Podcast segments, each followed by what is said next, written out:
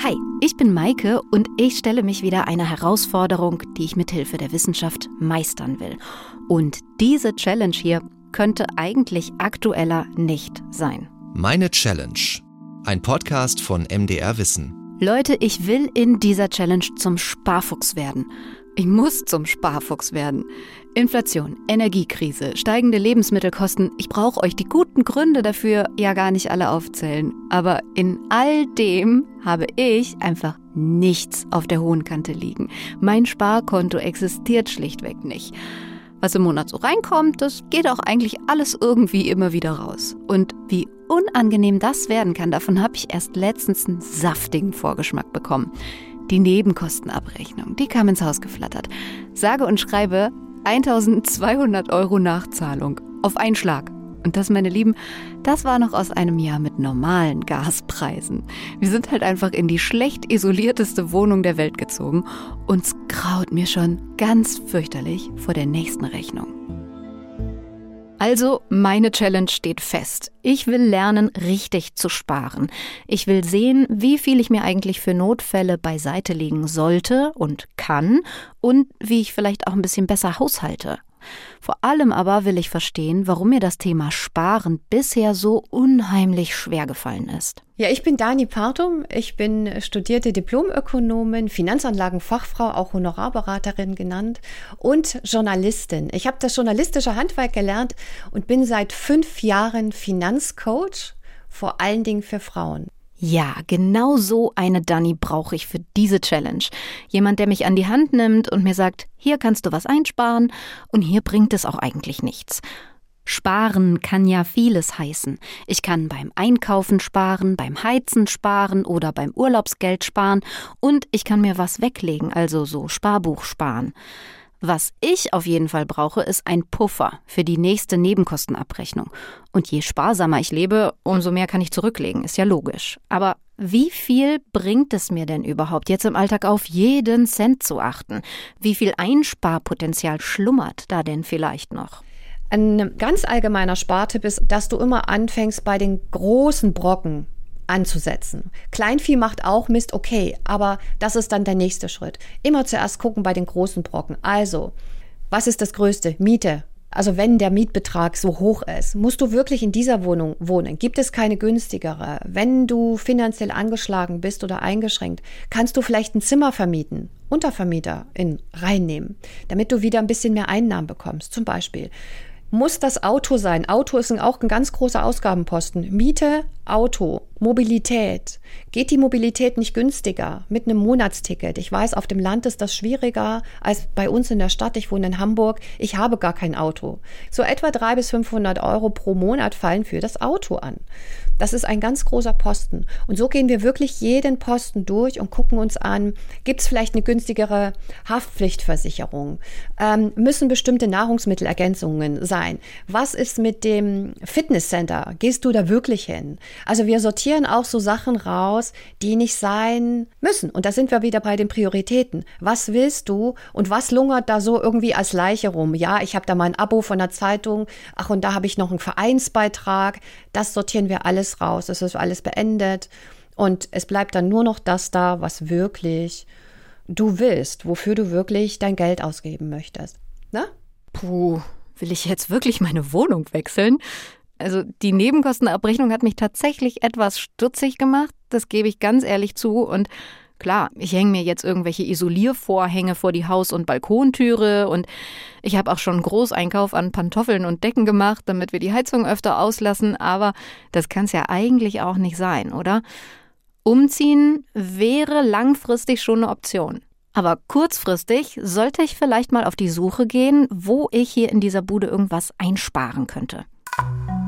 Da gehen wir doch mal direkt auf Stromfressersuche. Ich bin mir fast sicher, ich werde viele davon finden, weil wir haben das schon mal gemacht, dass wir solche Leisten eingebaut haben, ne, die man dann abmachen kann. Uh, irgendwo drunter krabbeln. Hier. Hier.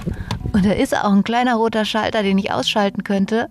Aber jetzt frag mich mal, wie oft ich den ausmache. jetzt gehst du aus, Schalter. Uh, wir gehen mal weiter. Ja, hallo hier in der Küche. Hallo Stromfresser. Hm, Kühlschrank? Der ist schon auch ganz schön kalt. Den machen wir jetzt ein bisschen wärmer. So, das wird der. Hm, kommt raus, ihr Stromfresser. Ich kill euch. Das Ladegerät fürs Handy ist auch einfach immer eingesteckt, auch wenn kein Handy dran ist. Und der Akkulader, der lädt auch immer, egal ob die Akkus voll sind oder leer. Den mache ich jetzt auch raus. Gut, den ersten großen Brocken, das Wohnen, habe ich mir angeguckt. Ab zum nächsten. Auto einsparen. Hm, ja, da erwischt ihr mich jetzt auf dem moralischen Fuß. Eigentlich, ja, klar, gerne. Gleichzeitig haben wir zwei Kinder und düsen regelmäßig die Familien besuchen, die ordentlich weit weg wohnen. Und mit Koffern und Fahrrädern und allem Zip und Zap ist das Auto da erstmal echt nicht auf der Streichliste. Mm -mm, sorry. So, was hatte Dani denn noch gesagt? Nahrungsergänzungsmittel, Fitnessstudio. Pff, so gesund bin ich eh nicht, da brauche ich nichts streichen. Aber Zeitungsabo. Ja, ich habe da so ein Geo-Abo. Ich habe ein riesiges Regal nur mit grünen Heften voll. Da sind mir jetzt gerade eben erst wieder irgendwie über, über 140 Euro abgezogen worden von meinem Konto. Und ich bekomme die Zeitschriften jeden Monat ins Haus und das auch schon über viele, viele Jahre. Und ich weiß aber auch, dass ich jetzt schon seit langer Zeit nicht mehr dazu komme, die Dinge zu lesen. Und das tut mir total leid, aber eigentlich kommen die nur ins Haus, um dann ins Regal gestellt zu werden. Also eigentlich ja völlig sinnlos. Also ich könnte damit krass einsparen, ne? Aber ich, hm, ich hänge total an den Dingen. Ich will es nicht kündigen. Also da wäre jetzt für mich eine rote Linie. Und bei aller Liebe zum Sparen, ich habe jetzt auch keine Lust, wie ein asketischer Mönch im Kloster zu leben. Muss ich jetzt im Ernst alles streichen, was nicht absolut nötig ist? Ein ganz wichtiger Spartipp was eigentlich kein Tipp ist, sondern eine Sicht auf die Dinge, ist, dass es gut ist, wenn wir lernen, brauchen von wollen zu unterscheiden. Also was brauchst du? Was willst du? Das zu verstehen, brauchen und wollen. Da liegt ja ein ganz riesiges, großes Sparkapital.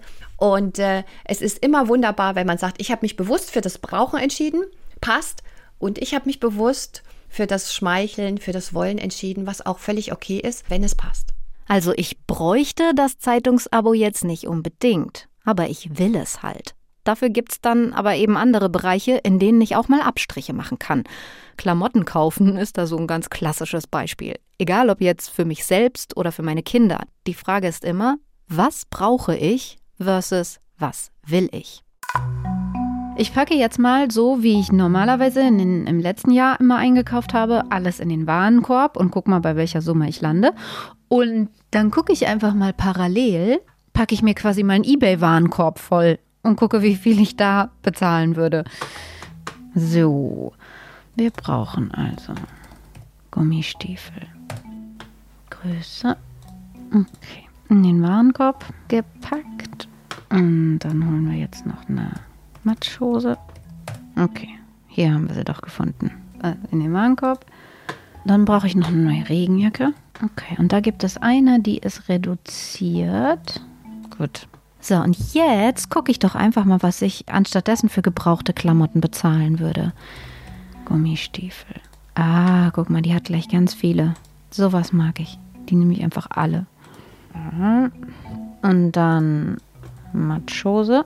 Die ist 10 Euro. Bums, gekauft. Und jetzt noch Regenjacke. Hm, das dauert schon echt noch mal einen ganzen Batzen länger, ne? Und ich beeile mich jetzt schon. Normalerweise sitze ich hier stundenlang. Also die die kostet 16 Euro inklusive Versand. Perfekt. Okay. Das heißt, ich bin mit den gebrauchten Geschichten einfach mal gute 100 Euro günstiger, als wenn ich die Sachen neu kaufe. Mhm. Das ist der Punkt. Also dieses bewusste Einkaufen und nicht, ach, ich kaufe einfach mal. Durch bewusstes Einkaufen und ganz bewusst zu sagen, nein, ich möchte dieses Produkt, aber auch bewusst zu sagen, okay, bei dem Produkt muss es nicht das sein. Da kann ich auch ein günstigeres als Alternative wählen. Das ist auch ein Punkt, wenn wir über Sparen oder Einsparen reden von Ausgaben vielleicht nicht immer gucken, muss ich darauf verzichten, sondern gucken, gibt es vielleicht eine günstigere Alternative? Gibt es eine qualitativ bessere Alternative, die dafür länger hält? Also nicht das komplette wegstreichen, das ist auch manchmal gut, aber gucken, gibt es vielleicht eine andere Alternative, die genauso gut ist oder ähnlich gut und vielleicht nicht ganz so teuer. Also es ist so eine Mischung. Also sparen ist schon mal ganz grundsätzlich so ein Einstellungsding. Mit der richtigen Attitude kann ich im Alltag ganz viel wegstreichen, ersetzen oder überdenken. Aber ich will gerne Fakten, Zahlen, Tatsachen. Wie viel kann und sollte ich denn so ganz grundsätzlich überhaupt sparen?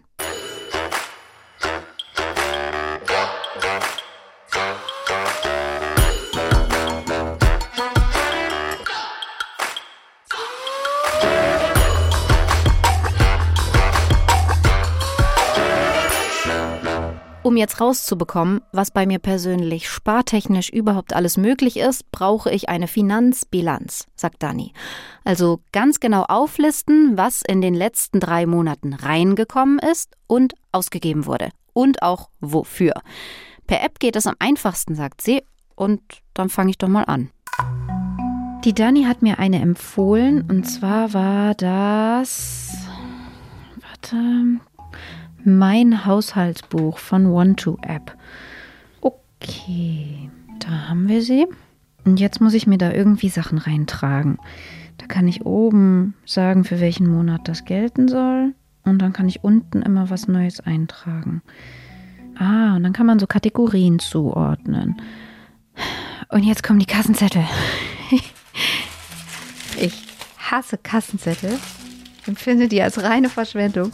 Aber ich habe jetzt in den letzten Wochen fleißig Kassenzettel gesammelt, weil dann kann ich ein bisschen besser nachvollziehen, wie genau ich die Sachen ausgegeben habe. Also ran an die Kassenzettel.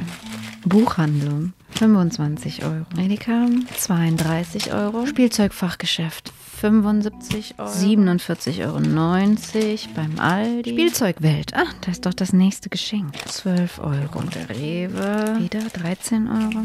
Das läppert sich auch richtig krass. Tanken. 88,88 Euro. Gott, was ist das denn für ein Beleg? Weg damit. Ich führe halt weder ein Haushaltsbuch, noch ein Tankbuch, noch vergleiche ich groß Angebote und Preise. Ich hasse es einfach, jeden Cent umzudrehen. Jemand hat mal ein ganz schönes Wort geprägt. Das alles Aufschreiben der Ausgaben ist so eine Achtsamkeitsübung für dein Geld und für dich. Und das bringt uns ganz viel, weil wir daraus ganz viel ablesen können und weil wir es reflektieren können und sagen, okay, will ich das eigentlich? Oder will ich das eigentlich doch nicht? Ich möchte im Grunde was anderes. Also, es ist viel Arbeit, ich gebe es zu, aber die lohnt sich so, so sehr, weil daraus solche interessanten Konsummuster dir gezeigt werden, dass du die Chance hast, dein Ausgabenverhalten so zu gestalten, wie du das wirklich möchtest. Ja gut, das macht Sinn, was Dani Patum da sagt. Also ran an den Speck. Dann wollen wir doch mal sehen, was die App jetzt sagt. Hier gibt's auch so schicke Törtchendiagramme. Das macht's natürlich schön übersichtlich. So, jetzt gucken wir mal als allererstes die fixen Kosten zusammen. So, Übersicht. Ähm, 4000 kommen ungefähr im Monat auf das Familienkonto rein. 1000 gehen davon jetzt erstmal schon mal fast direkt an die Hausverwaltung für Miete, Nebenkosten und einen Stellplatz. Dann haben wir nochmal 7, 8, äh, knapp 1000 sind auch einfach nochmal fix für Kita-Gebühren, Strom, Versicherung, Internet, Telefon, ja, Auto eigentlich irgendwie auch noch. Also sagen wir mal, knapp die Hälfte von dem, was reinkommt, ist sowieso fix jeden Monat einfach schon mal direkt weg.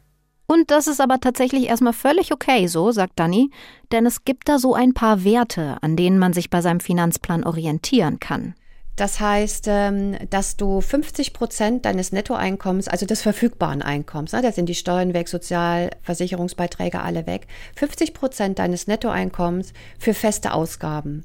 Also das hast du mit Miete und den 1000 Euro, die du sonst noch als feste Ausgaben hast, bist du bei 50 Prozent. Ne? 2000 ist die Hälfte von 4000. Das heißt, da bist du in, in einer guten Balance. Wenn du 60 oder 70 Prozent fixe Kosten von deinem Nettoeinkommen hättest, dann kommst du in Schwierigkeiten. Dann kannst du keinen Urlaub mehr machen, dann ist es schwierig, Notgroschen noch aufzubauen, also einen Sicherheitspuffer. Dann brauchst du quasi dein restliches Einkommen hauptsächlich nur noch für Lebensmittel. Und dann wird es wirklich eng. Laut einer Studie der Bertelsmann Stiftung gehören wir als vierköpfige Familie mit unseren 4000 Euro in Deutschland zur unteren Mittelschicht. Falls ihr gern wissen wollt, in welche Kategorie ihr gehört, die Studie verlinken wir euch in der Podcast-Beschreibung. Also es gibt sicherlich Einkommen, mit denen kann man auch einfach nicht mehr viel sparen. Aber wie viel kann ich denn jetzt mit meinem untere Mittelschichteinkommen weglegen? Also ich habe ja schon gesehen, ich kann was wegstreichen, ich kann achtsamer beim Einkaufen sein, aber kann ich auch so richtig wegsparen? Für die nächste Nebenkostenabrechnung zum Beispiel? Dani sagt, 50 Prozent vom Gehalt gehen in die fixen Kosten. 10 bis 20 Prozent sparen wir direkt weg und die übrigen 30 Prozent, die haben wir frei zur Verfügung. Das wären bei uns jetzt also 700 Euro ab aufs Sparkonto und 1300 Euro Spielgeld. 650 für mich, 650 für meinen Mann. Boah, das klingt nach verdammt viel. Wo habe ich das denn bisher alles immer reingebuttert? Hm. Dazu schaue ich mir also jetzt vielleicht am besten mal die variablen Ausgaben an, so nennt das Dani. Wollen wir mal sehen, in welche Kategorien bei mir so das meiste Geld fließt.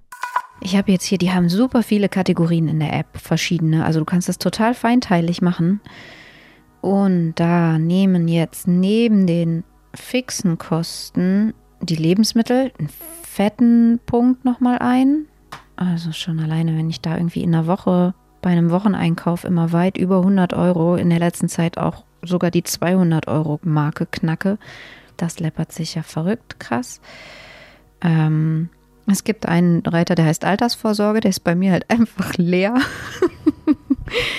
ähm, Bekleidung ähm, und dann haben wir Garten. Garten ist extrem groß. Ich kann nämlich auch schon mal schnell in ein Gartencenter gehen und auch weit über 100 Euro ausgeben. Und hier ist noch, oh ja, die ganzen vielen Lieferando-Bezahlungen. Die läppern sich auch krass. Mach das mal zweimal in der Woche. Bist du mal schnell bei 300 Euro oder so im Monat. Nur für sowas. Und auch super krass Geschenke da ist das eine hier dabei, ne? Da habe ich auch voll übertrieben. So viel gebe ich ja noch nicht mal für ein Weihnachtsgeschenk für meine Eltern aus. Geschenke ist echt ein Riesenbatzen. Also da ist definitiv noch Luft nach oben. Wenn ich mir jetzt mal so angucke, auf welche Summe der Reiter Geschenke oder der mit Essen bestellen kommt, huh, holla die Waldfee.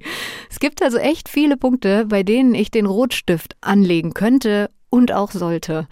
Auch wenn ich keinen Bock habe, abends zu kochen, dann sollte ich vielleicht trotzdem öfter mal abends Brotzeit machen, statt eine Pizza Großbestellung aufzugeben.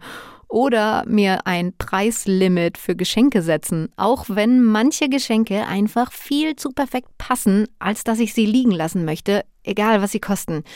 Und wenn ich dann beim Einkaufen im Gartenmarkt stehe und eigentlich nur einen Sack Blumenerde holen wollte, am Ende aber den Wagen kaum noch schieben kann, weil mir sonst irgendwelche Pflänzchen runterfallen, dann sollte ich vor der Kasse wohl nochmal fix durchatmen und mich fragen, was brauche ich und was will ich?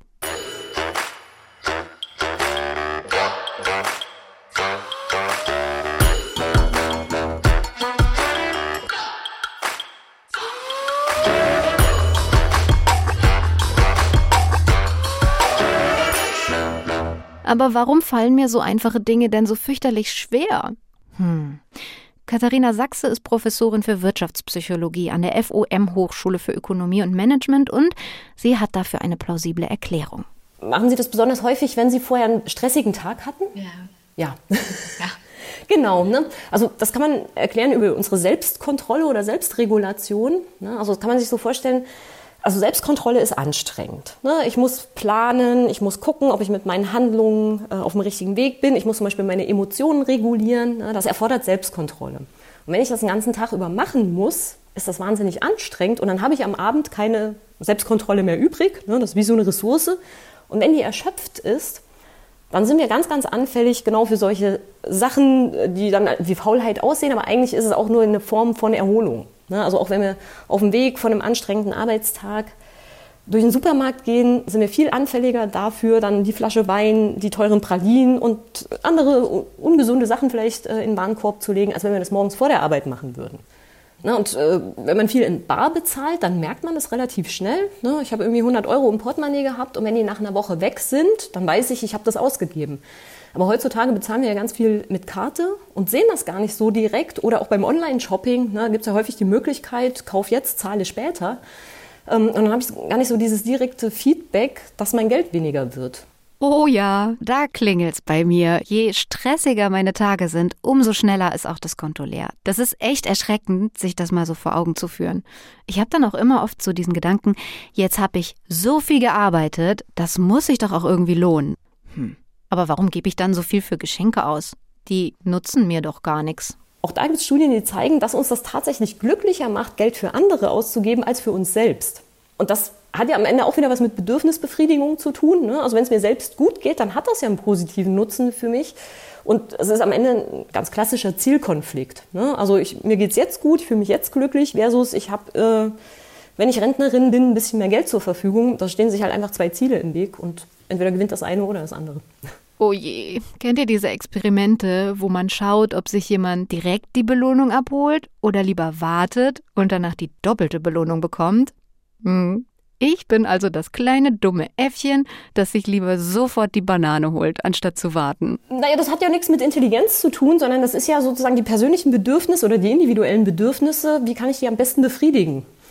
Ähm, na, und die sind halt einfach unterschiedlich, je nachdem, was ich für Präferenzen habe. Ne? Und wenn ich meine Bedürfnisse am besten dadurch befriedigen kann, dass ich jetzt im Moment mir was Schönes gönne ähm, und eine tolle Kurzreise unternehme oder sowas, ist es ja für die aktuelle Situation total positiv. Meine Präferenz liegt eigentlich immer eher so im Hier und Jetzt. Ich weiß, wenn ich das jetzt so laut ausspreche, dann klingt es einfach fürchterlich unvernünftig und kindisch, aber ja, ich finde eben, es gibt Wichtigeres im Leben als Geld zu zählen.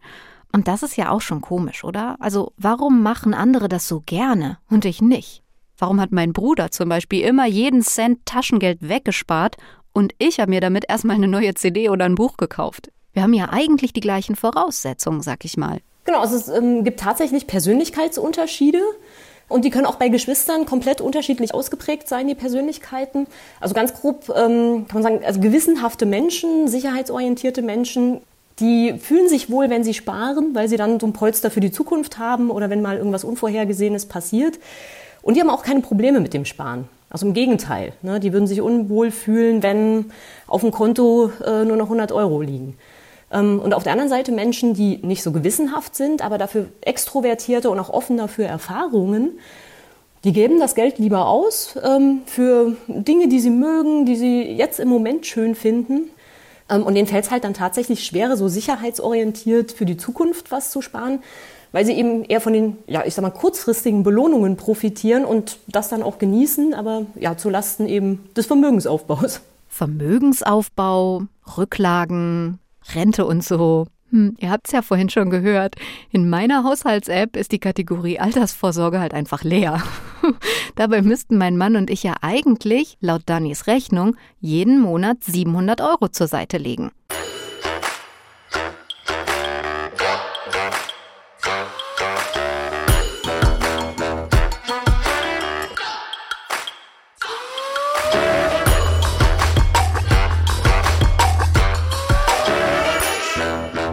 Danny sagt, bevor ich überhaupt anfangen kann, irgendetwas für später zurückzulegen, brauche ich erstmal ein solides Finanzfundament. Dazu gehört nämlich auch zum Beispiel, dass du so einen Sicherheitspuffer hast von was weiß ich, drei Monatsgehältern oder vier Monatsgehältern netto, der auf der hohen Kante liegt, also auf einem Tagesgeldkonto, damit du jederzeit so schwierige Phasen abfedern kannst. Drei bis vier Monatsgehälter auf der hohen Kante. Hm, davon bin ich weit entfernt. Das ist eine der Grundfesten, ein Pfeiler des Finanzfundamentes, dass du quasi Rücklagen hast, finanzielle Rücklagen, die du nur für Notfälle einsetzt. Und das anzusparen ist ganz wichtig. Das bringt unglaublich viel Sicherheit und Ruhe in dein Leben. Und das ist zum Beispiel das erste Sparziel, so ein Finanzfundament sich hinzustellen und dann zu gucken, was willst du alles im Leben machen. Okay, das schaffe ich jetzt natürlich nicht in diesen zwei Wochen Challenge. Aber ich will in dieser Zeit schon mal so den Beton fürs Fundament mischen, wenn ihr wisst, was ich meine. Da sparst du zum Beispiel immer am Anfang des Monats, immer wenn du dein Geld überwiesen kriegst, immer gleich 10 oder 20 Prozent oder 15 Prozent deines Nettoeinkommens direkt weg auf dein Tagesgeldkonto. Dann ist das schon mal raus aus deiner Einflusssphäre es auszugeben und dann siehst du über die Monate auf dem Tagesgeldkonto, wie das wächst, wie das anwächst. Und das ist sehr befriedigend, sehr zufriedenstellend, wenn du siehst, aha, da wächst ein kleines Vermögen vor sich hin, das dir Sicherheit bietet. Falls mal irgendwie das Leben sich wirklich von der schlechten Seite zeigt, dann hast du da einen Sicherheitspuffer. Ich nenne es gern Sicherheitspuffer, der dich abfedert. Raus aus meiner Einflusssphäre. Genau das hat mir auch die Wirtschaftspsychologin Katharina Sachse empfohlen. Ja, also genau, also eine Möglichkeit wäre, ähm, das, was gespart wurde, separat irgendwo hinzupacken, wo man es eben nicht ständig sieht. Also nicht jedes Mal auf dem Kontoauszug sieht, oh Mensch, ne, da sind ja wieder 1000 Euro, ähm, das würde jetzt die Reise nach Paris kosten, dann mache ich die doch. Ich bin ja, glaube ich, echt verstaubt, was das ganze Thema angeht. Aber ich bin gedanklich noch beim Sparbuch hängen geblieben, wenn ich ehrlich bin. Als Kind gab es Sparbücher und danach hat meine Finanzbildung halt einfach aufgehört. Sparbücher sind aber out. Gibt's eigentlich auch gar nicht mehr, sagt Dani. Das Tagesgeldkonto ist quasi so das Upgrade dazu. Ich habe nur ein Girokonto. Zu einem guten Finanzfundament gehört eben auch eine gute Kontentstruktur. Dass du also ein Girokonto hast, das haben wir ja alle, und ein Tagesgeldkonto, mindestens ein Tagesgeldkonto dazu.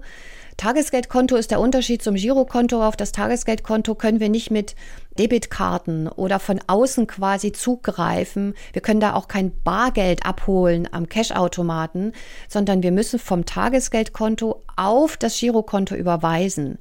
Wir können aber von außen locker auf das Tagesgeldkonto was überweisen, aber das ist tatsächlich unser Rücklagenkontotyp, das Tagesgeldkonto. Das ist diese Kontenstruktur. Gut, so ein Tagesgeldkonto werde ich doch wohl auch online einrichten können, oder? Ich probiere das jetzt einfach gleich mal aus.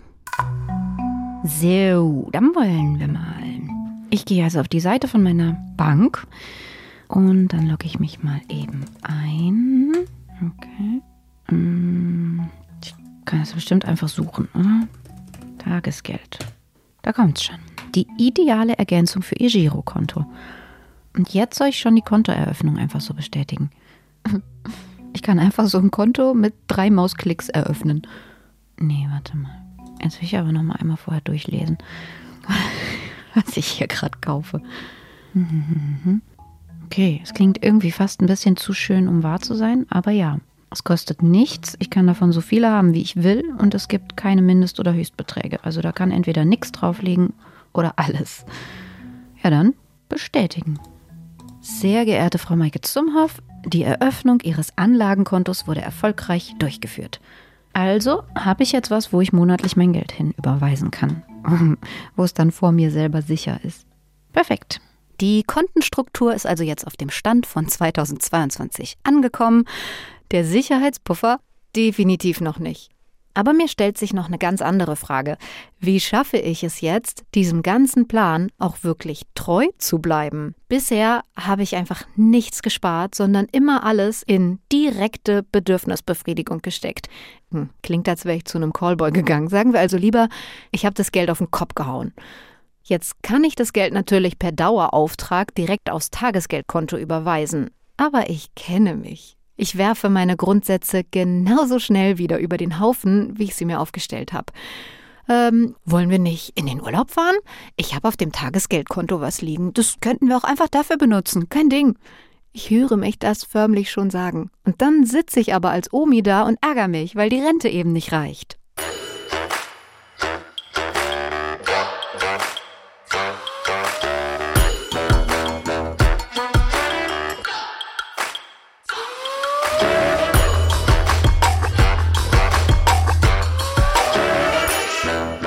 Aber bevor ich mich jetzt schon wegen meiner Rente kirre mache, fragen wir doch mal lieber den Finanzprofessor Andreas Hacketal von der Goethe-Universität Frankfurt.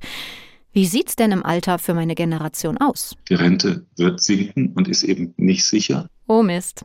Hm. Aber zu jeder schlechten Nachricht gehört ja auch immer eine gute Nachricht. Jetzt können wir sagen, das ist ungerecht, aber Sie haben den Vorteil des langfristigen Horizonts und Was ich auch verbuchen würde auf der Habenseite ist, Ihnen stehen heute wesentlich mehr attraktive Möglichkeiten zur Verfügung, Geld anzulegen. Was meine ich damit? Ähm, früher in Anführungszeichen das war durchaus teuer. Also sich mit Aktien zu beschäftigen oder Depot zu eröffnen und dann Wertpapiere zu kaufen, das war richtig teuer und war altbacken und man musste sich erst damit beschäftigen. Heute läuft das alles auf einer App zu Kosten nahe Null. Ähm, Sie können sich im Internet bei Bloggern oder YouTube und so weiter informieren. Das heißt, die Kosten, um da mal reinzukommen und dann auch dabei zu bleiben, sind gering. Das wiegt einander natürlich nicht auf, aber wenn man früh sensibilisiert ist, dann würde ich sagen, haben Sie da einen Startvorteil? Ja, die Chancen, die Möglichkeiten sind besser, es ist einfacher geworden, ähm, sprich nichts dagegen, möglichst frühzeitig zu starten. Ich habe einen Startvorteil. Schon wieder ein guter Grund, warum ich unbedingt anfangen sollte zu sparen. Das klingt ganz fürchterlich vernünftig. Alle kleinen grauen Männchen in meinem Kopf klatschen grad Beifall. Ich möchte für mein Alter vorsorgen. Das klingt halt wie aus so einer Werbung für Lebensversicherungen, wo lachende alte Menschen mit blitzend weißen Zahnprothesen ihre goldigen Enkel im Garten anschaukeln. Altersvorsorge ist echt unsexy. Und ich bin einfach niemand, die lange in die Zukunft plant. Also so das komplette Gegenmodell zum Großteil meines Bekanntenkreises, die ihr Leben fest im Griff haben, Häuser kaufen, Schulden tilgen, Hochzeiten schon fünf Jahre im Voraus planen. Nur so als kleines Beispiel, wir haben nach dem Einkaufen spontan auf dem Parkplatz vom Supermarkt beim Standesamt angerufen und gefragt, wann in den kommenden Wochen mal was frei wäre. Kein Antrag, kein Ring, kein Kitsch unter Palmen. Ich plane einfach sehr wenig. Dinge passieren halt so in meinem Leben. Ich stehe unter der völligen Kontrolle meines Äffchens. Aber vielleicht hat ja Katharina Sachse, die Wirtschaftspsychologin, irgendwelche Tricks parat für so Planungsmuffel wie mich, weil eins steht fest, Sparen macht meinem inneren Äffchen keinen Spaß. Ne, also auch hier gibt es so eine abnehmende Nutzenfunktion. Also je weiter es weg ist, umso geringer ist der Nutzen für mich jetzt in dem Moment. Und das ähm, macht es eben so schwer, also wenn man jetzt aus dieser äh, Belohnungsperspektive argumentiert, ich sag mal, vernünftig wieder zu sein. Denn genau dieses Sprichwort, ähm, spare in der Zeit, dann hast du in der Not. Ne, das ist ja so, verzichte jetzt auf was, äh, ne, lebe asketisch, macht keinen Spaß. Äh, ne, aber dann, wenn es schlimm wird, dann hast du was davon. Und äh, genau.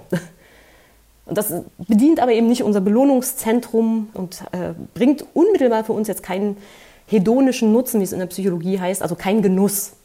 Ne? Einfach nur zu wissen, das Geld liegt auf dem Konto rum. So wie zum Beispiel bei dieser Altersvorsorge. Das ist halt einfach noch so weit weg und so unkonkret. Und ein Trick, der aber helfen kann, wenn man da von sich selber weiß, dass man eher impulsiv ist und das Geld halt schnell ausgibt, ähm, ist sich dieses zukünftige Ziel möglichst konkret vorzustellen. Ne? Also man spricht ja auch von episodischen Zukunftsvorstellungen und möglichst konkret bedeutet, dass man sich es wirklich richtig plastisch ausmalt. Ne? Also wie fühlt es sich denn an, wenn ich dann mit 65 mir ein Häuschen am See kaufe und da den Enten beim Schwimmen zugucken kann?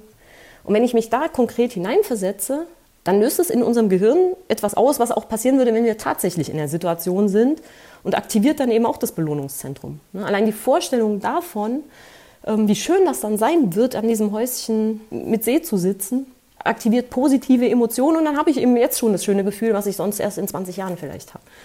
Ähm, genau, das ist also ein Trick, ne? also tatsächlich diese episodischen Zukunftsvisionen zu haben, ähm, und vielleicht sich dann auch einfach ein Foto von so einem Zukunftsziel an den Kühlschrank zu hängen oder ne, an den Spiegel, in den man immer noch mal reinschaut, bevor man dann auf Party geht und dann vielleicht denkt, oh, wenn ich heute Abend nicht gehe, spare ich wieder 30 Euro und dann komme ich meinem Häuschen näher.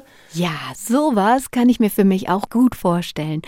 Und es ist ja auch nicht so, als würde dieser Traum nicht schon irgendwo existieren. Mein Mann kommt aus Italien und wir sagen tatsächlich immer, dass wir zur Rente ans Meer nach Italien ziehen. Und dann lassen wir uns die Sonne auf unsere schrumpelige Haut knallen. Ein Classic, oder? Also davon suche ich mir jetzt mal ein Bild. Hm, ich nehme einfach mal den Ort, wo Nikos Eltern wohnen. San Felice Circeo. Ähm, das ist so ein verlassenes Haus. Das ist direkt an der Strandpromenade.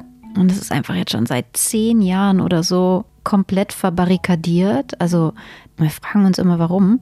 Nico meint, die Dorfbewohner sind manchmal ziemlich ähm, abergläubisch. Und vielleicht glauben die, dass es da drin spukt, Wenn es schon so lange leer ist, dann wird es irgend so einen Grund haben. Direkt daneben ist ein Haus, das ist genau gleich. Und das haben sie schon renoviert. Und es sieht halt wunderschön aus. Ein riesiger Garten dran. Und davon suche ich mir jetzt ein Bild. Ja, da ist es doch. Unser Haus. Haus Nummer 119. Dann ist ja alles klar. Vielleicht mache ich das Bild so, den Screenshot, dass man es mehr noch sieht. Genau. Okay, dann drücke ich mal auf Drucken. Dann gehen wir doch mal mit dem Prachtstück direkt zum Kühlschrank. Und nur noch einen schönen Platz finden zwischen den ganzen vielen Kinderbildern. Mhm. Direkt hier im Gesichtsfeld. So, das ist gut. Hm. Wenn ich damit schon mal anfange, kann ich mir ja auch eigentlich direkt noch die Sportmotivation, die gesund Essen Motivation und die öfter Feierabend machen Motivation direkt daneben hängen. Aber dann müsste ich, glaube ich, zu viele gemalte Kinderkunstwerke killen und ich glaube, das bringe ich nicht übers Herz. Aber das kleine, hübsche Häuschen in Italien, das wird mir von nun an auf die Finger klopfen, wenn ich wieder irgendwelche überteuerten Weihnachtsgeschenke kaufen will.